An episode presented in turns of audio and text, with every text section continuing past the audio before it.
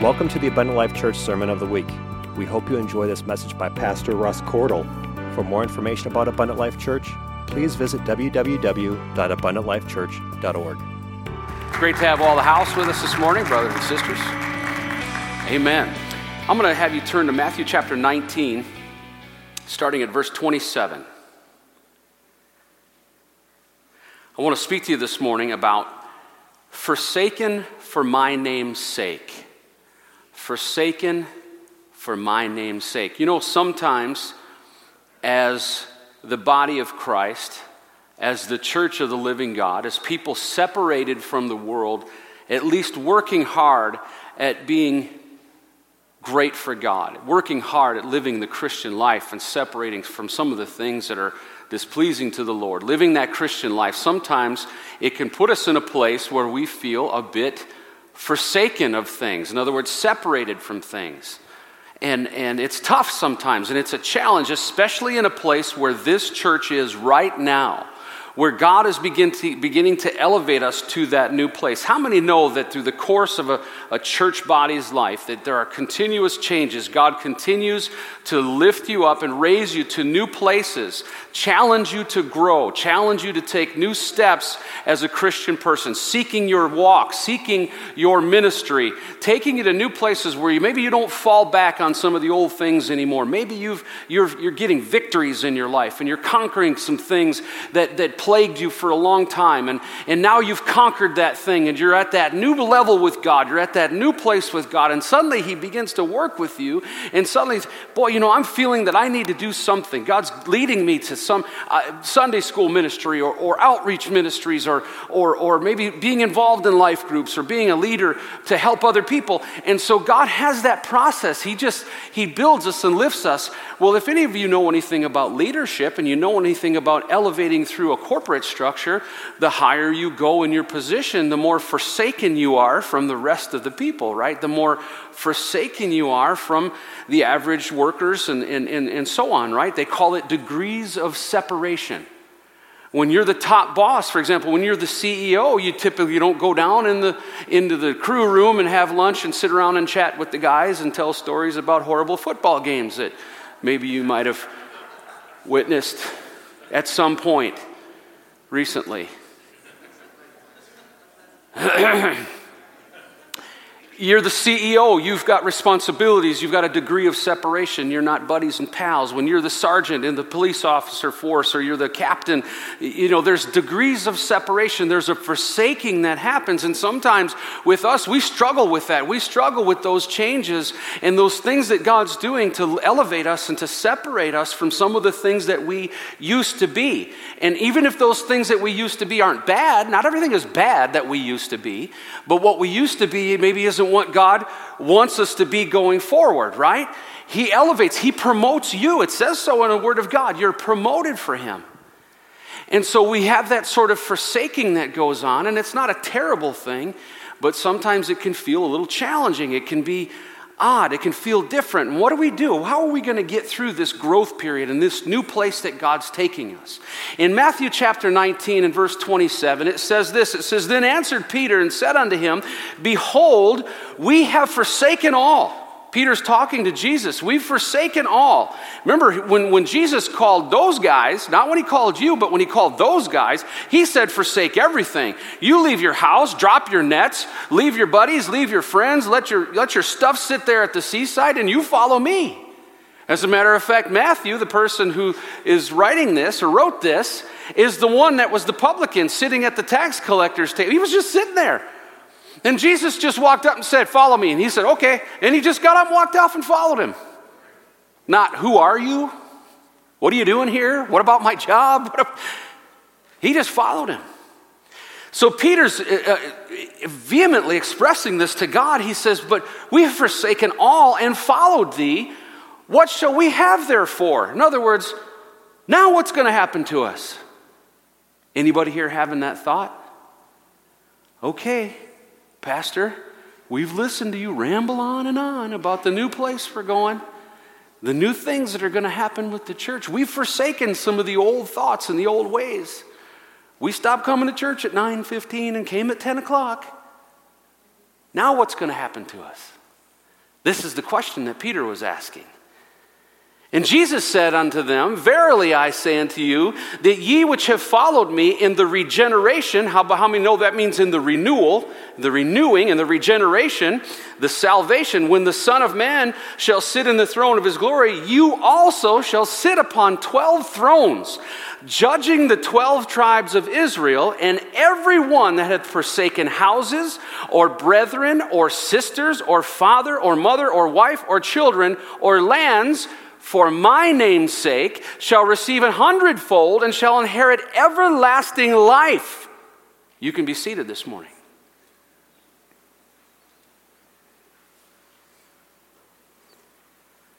But listen to his last statement in that passage.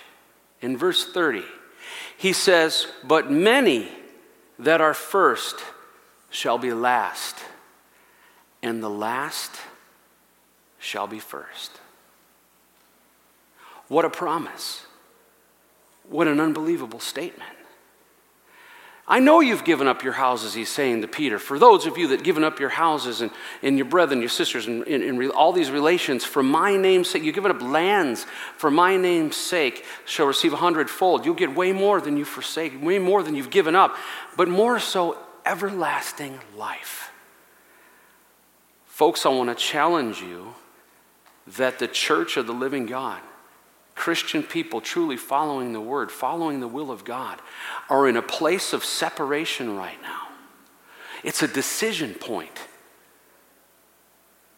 It's profound, isn't it? We're at a decision point whether we're going to hang on to certain pieces of the old life. Again, not everything is bad.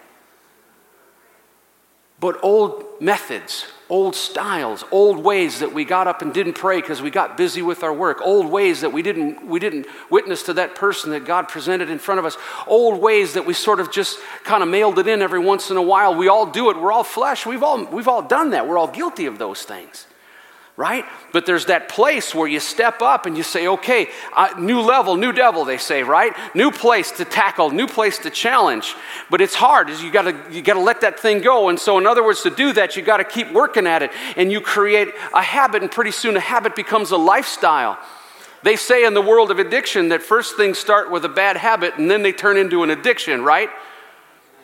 Well, it works the same way. Well, let's get a good habit going and then get addicted to doing those things and leaving the old things behind, the word says. Amen? Because what's the promise to you? If you, if you officially separate, if you take this forsaking, now it's talking about houses and brothers and sisters and all of that stuff. And, and, and that forsaking by no means is, uh, there's nobody in this room that's expecting anybody to call up mom today and say, Mom, I can never talk to you again. I'm going to a new place with God.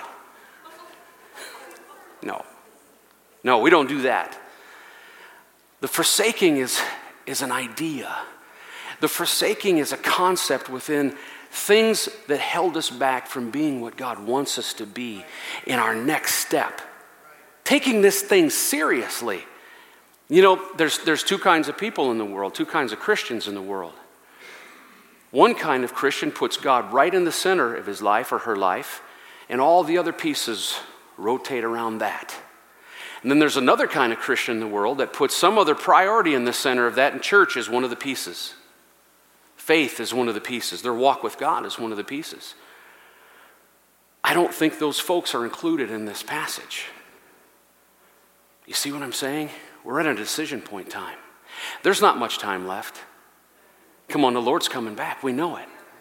Look at the world, is what it's doing to itself. Look at the things that we're seeing right in front of our eyes. Do you know how close we are to a cashless society?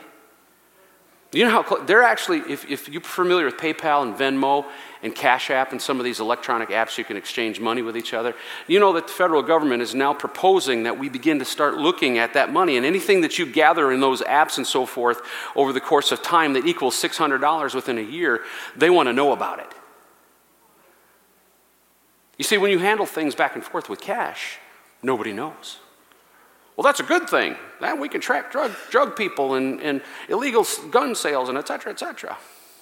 I'm just saying, it's not going to be long. Okay? Let's keep going forward a little bit. I don't want to go too far into all that. In 1 Timothy chapter 4, starting at verse 10, it says, Therefore, therefore we both labor and suffer reproach You know what that means? When we suffer reproach, it means we get challenged about who and what we are. We, we work at this thing. Some of you are working in ministry right now. We have ushers standing back there. We've got Sunday school teachers back teaching Sunday school. We have impact ministries, which is our wonderful greeters and hospitality. We have a guy up here teaching stuff out of the Word. We labor together in this thing, but we do suffer reproach. Reproach means people challenge you for who and what you are and what you stand for. But it's a good thing. Listen to what he says going forward. Because we trust in the living God, who is the Savior of all men, especially of those that believe.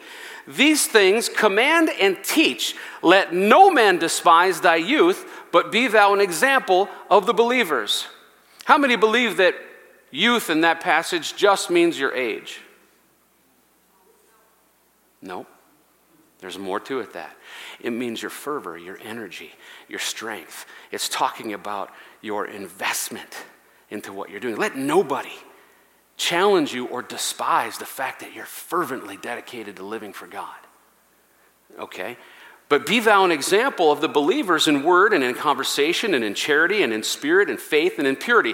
These are the separations I'm talking about. These are the things that begin to elevate us. Sometimes we fall into negativity. Sometimes our flesh takes over. We, get, we have a conflict with a person. We have a conflict with a brother or sister in the Lord or a challenge in life. And sometimes the things that are coming out of, of our mouths are not words of faith and purity and joy and all of those things. But the more and more that we grow and we separate and we begin to lift and elevate, elevate our walk and say, I don't want to do that anymore. I don't want to be that guy. I don't want to go back to that level anymore. And so you create a habit of subduing that spirit in you that's willing to come out and say negative things and be what the Bible calls a murmurer, right? And we defeat that within ourselves and we elevate to something new. A person that always speaks positively, always has something refreshing. I'm preaching later this morning if you decide to hang out for the second part. I'm preaching on joy this morning, joy to the church. There's a really ex- an powerful lesson in joy. And so, as we separate and we elevate, we suffer reproach. People challenge us. What's with you? What's with this God thing? Are you a Bible thumper now? Oh, I see you go to church. Do you do? So, you're better than me. Not at all. Not at all. I'm better than the old me. I'm not better than anybody else. I just want to be a better me because this is what God wants. And you know what His promise is in, in the book of Matthew? His promise is everlasting life. He says, Neglect not the gift that is in thee, which was given thee by the prophecy and the laying in the hands of the presbytery. What is he talking about? He's talking about the time when you were filled with the Holy Ghost. So that indicates to me then that the infilling of the Holy Ghost, don't, you can neglect it, first of all. You can neglect its following. You can neglect what it means to be full of the Holy Ghost. But it's saying neglect not that Holy Ghost that was, that was put into you, because it's that Holy Ghost inside you that's going to be the separating factor. It's going to be the dividing and the elevating factor in your life. And the more that you exercise the Holy Ghost, the more that you pray in the Spirit, and the more that you and, and just get a hold of that and wrap your arms around it, that's, the, that's the factor, that's the thing that will elevate and separate you. That will, that will create the forsaking of that old self and that old way as you take it to that new step. And don't get comfortable at that new step because guess what? There's another one on the way. If you're willing. If you're willing to give it all, if you're willing to put everything that you've got into finding everything that God has for you and not being satisfied. What I'm talking about this morning is complacency. You know, as the job of a shepherd, I'm going to talk on myself a little bit here. My job is to be a shepherd. Okay.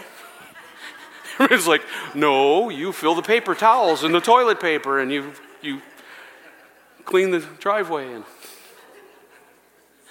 thank you for acknowledging my job is to be the shepherd. And so, as the shepherd, now think about this now. When you've got a flock of sheep, I don't care how many it is 20, 100, whatever it is and you're standing in, in, in, a particular pasture, do you know how fast that even 50 sheep will devour every blade of grass in the area that they stand on? And if you've ever watched sheep, sheep don't move on their own. They will go to where the shepherd plants them, they will stand there, and they will eat in a 360 degree circle, as little bit of movement as they possibly can. Come on, I know you're preaching with me. I know you're following me on this. And all of them are standing around doing that. And they're eating and they're, and you ever watch them? Do you ever, do you ever watch this? Watch a video sometime. They say, munch, munch, munch, munch, munch, munch, munch, munch, munch. It's like, did they ever take a breath? And they eat and they eat and they eat and they eat. Well, pretty soon, if they don't move to a new pasture, they're going to eat their way down to the nubs, right? They're going to eat their way down to the roots and the dirt. Okay, now sheep are mammals, and they operate like human beings in a couple key ways. they eat and they drink. So, besides nothing but roots and nub and dirt, there's a whole lot of other stuff eventually that would be there. Okay? Not trying to be gross. Just draw analogies. Don't try to think of actual pictures, okay? Thank you. So, the sheep are staying in one pasture, and they're eating, and they're eating. And pretty soon the grass is gone, and they're down to the nubs, and the roots, and the dirt, and the stuff. And so, the job of the shepherd is to take that flock and go, Come on, flock. It's time to go to the next pasture. It's time to go to the next place because the job of the shepherd is to get the sheep to grow. Right? The guy that owns the sheep hires the shepherd and says, Hey, I need these, bug- these buggers fat. I need them big so that when we go to slaughter and we get all their, their wool off of them and stuff, we're going to slaughter them and make some good meat out of them, right? How many know that we're lambs for the slaughter? Amen. So the job of the shepherd is take that big long stick. It's pointed on one end and it's hooked on the other, and it's for jabbing and grabbing ones that wandered the wrong way backwards and pulling them back forward. But it's to keep moving the sheep into new pastures so there's more grass and there's more growth. We're forsaking the old pastures we're forsaking the old places and we're suffering some reproach for it. But the promise is everlasting life.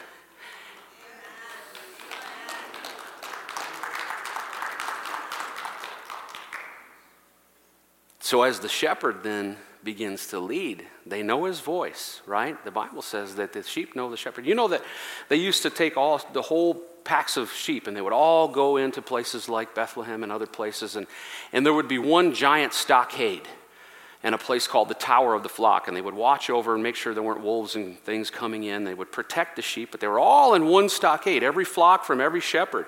But you know those shepherds would come out of the city from getting their meal and doing their business and, and, and interacting and doing whatever they do, and they would come out and they would stand at the open gate of the sheep. Uh, she, excuse me, the open gate of the sheep.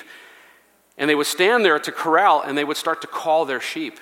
And the ones that knew the voice of their shepherd would separate out from that group and they would follow their shepherd. Because their shepherd has instructions from the owner of the sheep where they're supposed to go next. Come on, that's fun, isn't it? Isn't that a fun story?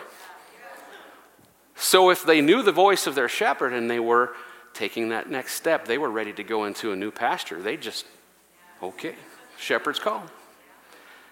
And they'd follow him out.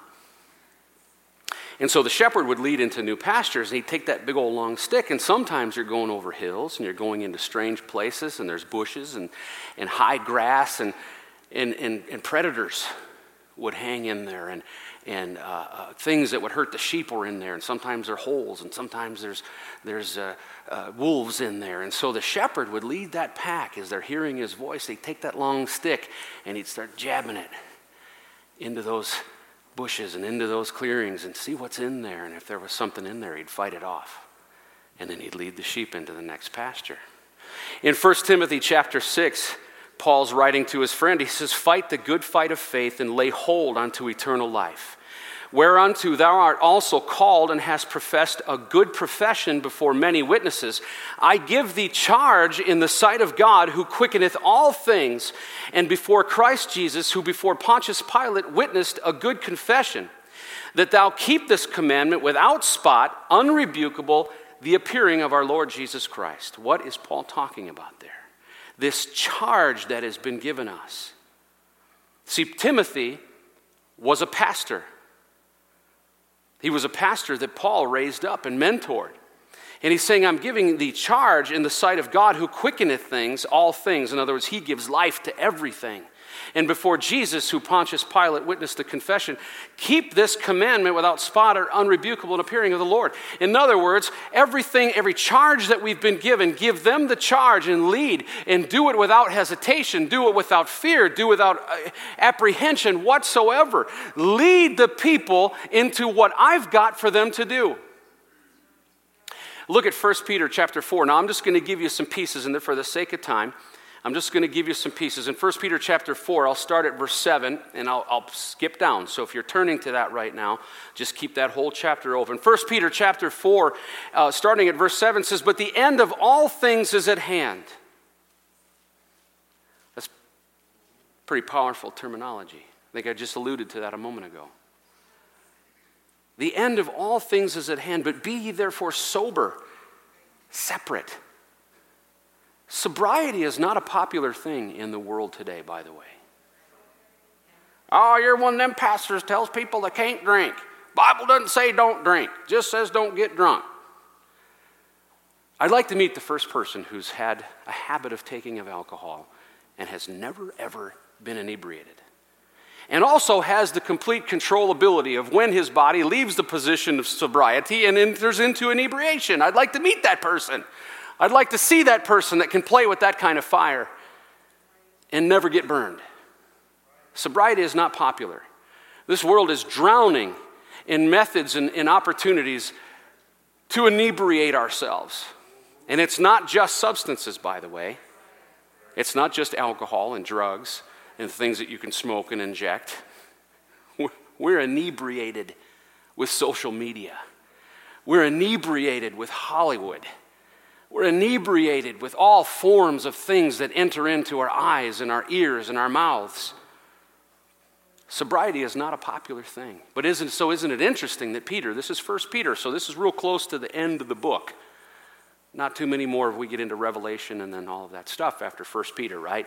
But isn't it interesting? He leads it out and he says, Be ye therefore sober and watch unto prayer, and above all things have fervent charity among yourselves. Fervent charity. You know what charity there means? Love. Fiery. Watch out for that. It's falling down. It means fiery love. Fiery. That means passionate love for one another, not inappropriate, brotherly love. For charity shall cover the multitude of sins. In other words, failures, falling. That kind of passionate love, that kind of passionate desire to serve one another and to live brotherly amongst one another and to live godly and to serve God and to have a passionate, fervent uh, uh, uh, desire to serve the way God wants to serve eliminates a lot of things from that old self that we're trying to separate from, the things that we're trying to forsake from. That old level person, the one that was down here just a little while ago, that person that was here. And if you develop that fervent love and that fervent charity for one another and that fervent passion for the church and for the ministry and for what God's got for you, suddenly there's a step up and then there's another step up coming right behind it.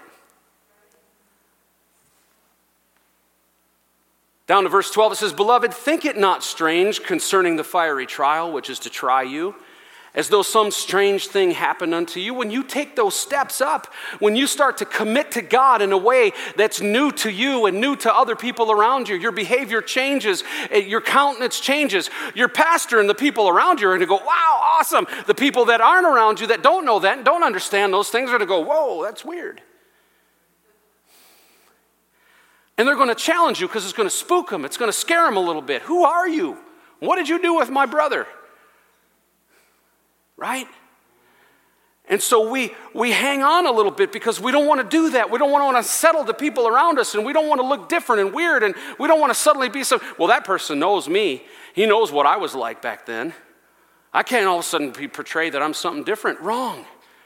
That's what the enemy wants you to do. The enemy wants you to be afraid that they're going to stand there and say, and, and that you're going to suffer reproach, and they're going to say, oh, yeah, yeah, okay, Mr. Christian guy, I remember seeing you at the bar the other day, blah, blah, blah, whatever the case may be. I knew what kind of mouth you had on you. All of a sudden, you're going to tell me you're speaking love? Come on, right? But it says in verse 13, but rejoice in as much as you're partakers of Christ's sufferings, that when his glory shall be revealed, in other words, when he comes back for us, you're going to be glad also with exceeding joy if you be reproached for the name of Christ. Happy are ye. For the Spirit of glory and God resteth upon you. On their part, for on their part he is evil spoken of, and they do, and it's unfortunate, and they will, and the world will continue to do that. But on your part, he's glorified. Skipping down to verse 16, it says, Yet if any man suffer as a Christian, let him not be ashamed. Let him glorify God on his behalf. For the time is come. Now, listen to this, the most important part of this passage. For the time is come that judgment must begin at the house of God. And if it is first begin at us, what shall be the end of them that obey not the gospel of God? And if the righteous, scarce, the righteous scarcely be saved, where shall the ungodly and the sinner appear? You see how worth it it is for us to consider taking that next level, that next place, extending ourselves a little bit, take a little bit of a risk, submit to the Lord, and, and He shall redeem you, right? He, it's time to take that step. It's time to separate. It's time to say, I am a Christian. I'm not better than anybody. I'm still broken. I've still got problems. I'm still wrapped in flesh. I'm just like everybody else that surrounds me, except one different thing. I'm trying real hard. I'm attending my services. I'm seeking God. I'm engaging in prayer. I'm reaching out to my friends. I'm doing the things that help me get better. And whatever reproach and whatever forsaking that you suffer for that, it's all counted joy.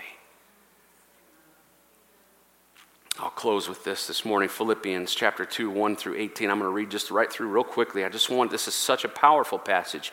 If there be therefore any consolation in Christ, if there's any, any consolation for dealing with all of this stuff, if any comfort of love, if any fellowship of the Spirit, if any bowels and mercies, fulfill ye me, excuse me, fulfill ye my, me, my joy, that ye be like minded, having the same love being of one accord and of one mind. It's talking about unity. How many can repeat Wednesday night? What is the currency of revival? Anybody? The currency of revival is unity.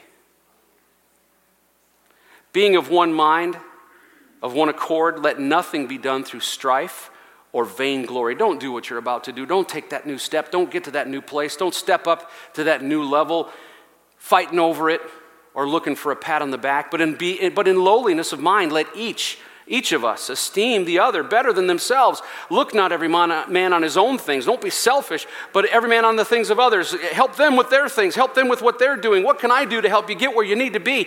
Let this mind be in you, which was also in Christ Jesus, who, being in the form of God, thought it not robbery to be equal with God but made himself of no reputation and took upon him the form of a servant and was made in the likeness of men.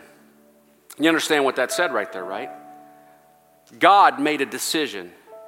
The God of the universe made a decision to take on the form. It says he made himself of no reputation and took upon him the form of a servant and was made in the likeness of men. That's not two separate dudes up there having a conversation and one goes and one doesn't. That's the God of the universe who decided to robe himself in flesh and come and be in the likeness of men. Why? So he could understand the infirmities that we feel and the temptations that we feel. Verse 8 says, And being found in the fashion as a man, he humbled himself and became obedient unto death, even the death of the cross. If Jesus Christ can step down and humble himself, the God of the universe, robed in flesh, wrapped in flesh, walking amongst us, can humble himself in obedience to the plan and then offer eternal salvation to us. How much more should we be willing to humble ourselves and take that step? Separate, step up, new place. Verse 9 says, Wherefore God also hath highly exalted him and given him a name which is above every name, that at the name of Jesus every knee should bow and everything in, of things in heaven and things in the earth and things under the earth, and that every tongue should confess that Jesus Christ is Lord to the glory of the Father. Wherefore, my beloved, as ye have always obeyed, not as in my presence only, this is Paul talking now, not just when I'm around, but you've obeyed all the time, but now much more in my absence, work out your own salvation with fear and trembling, for it is God which worketh in you both to will and to do his good pleasure. Do all things without murmurings and disputings, that ye may be blameless and harmless, the sons of God without rebuke in the midst of a crooked and perverse nation. Oh my goodness. Just start at Washington, D.C. and head west.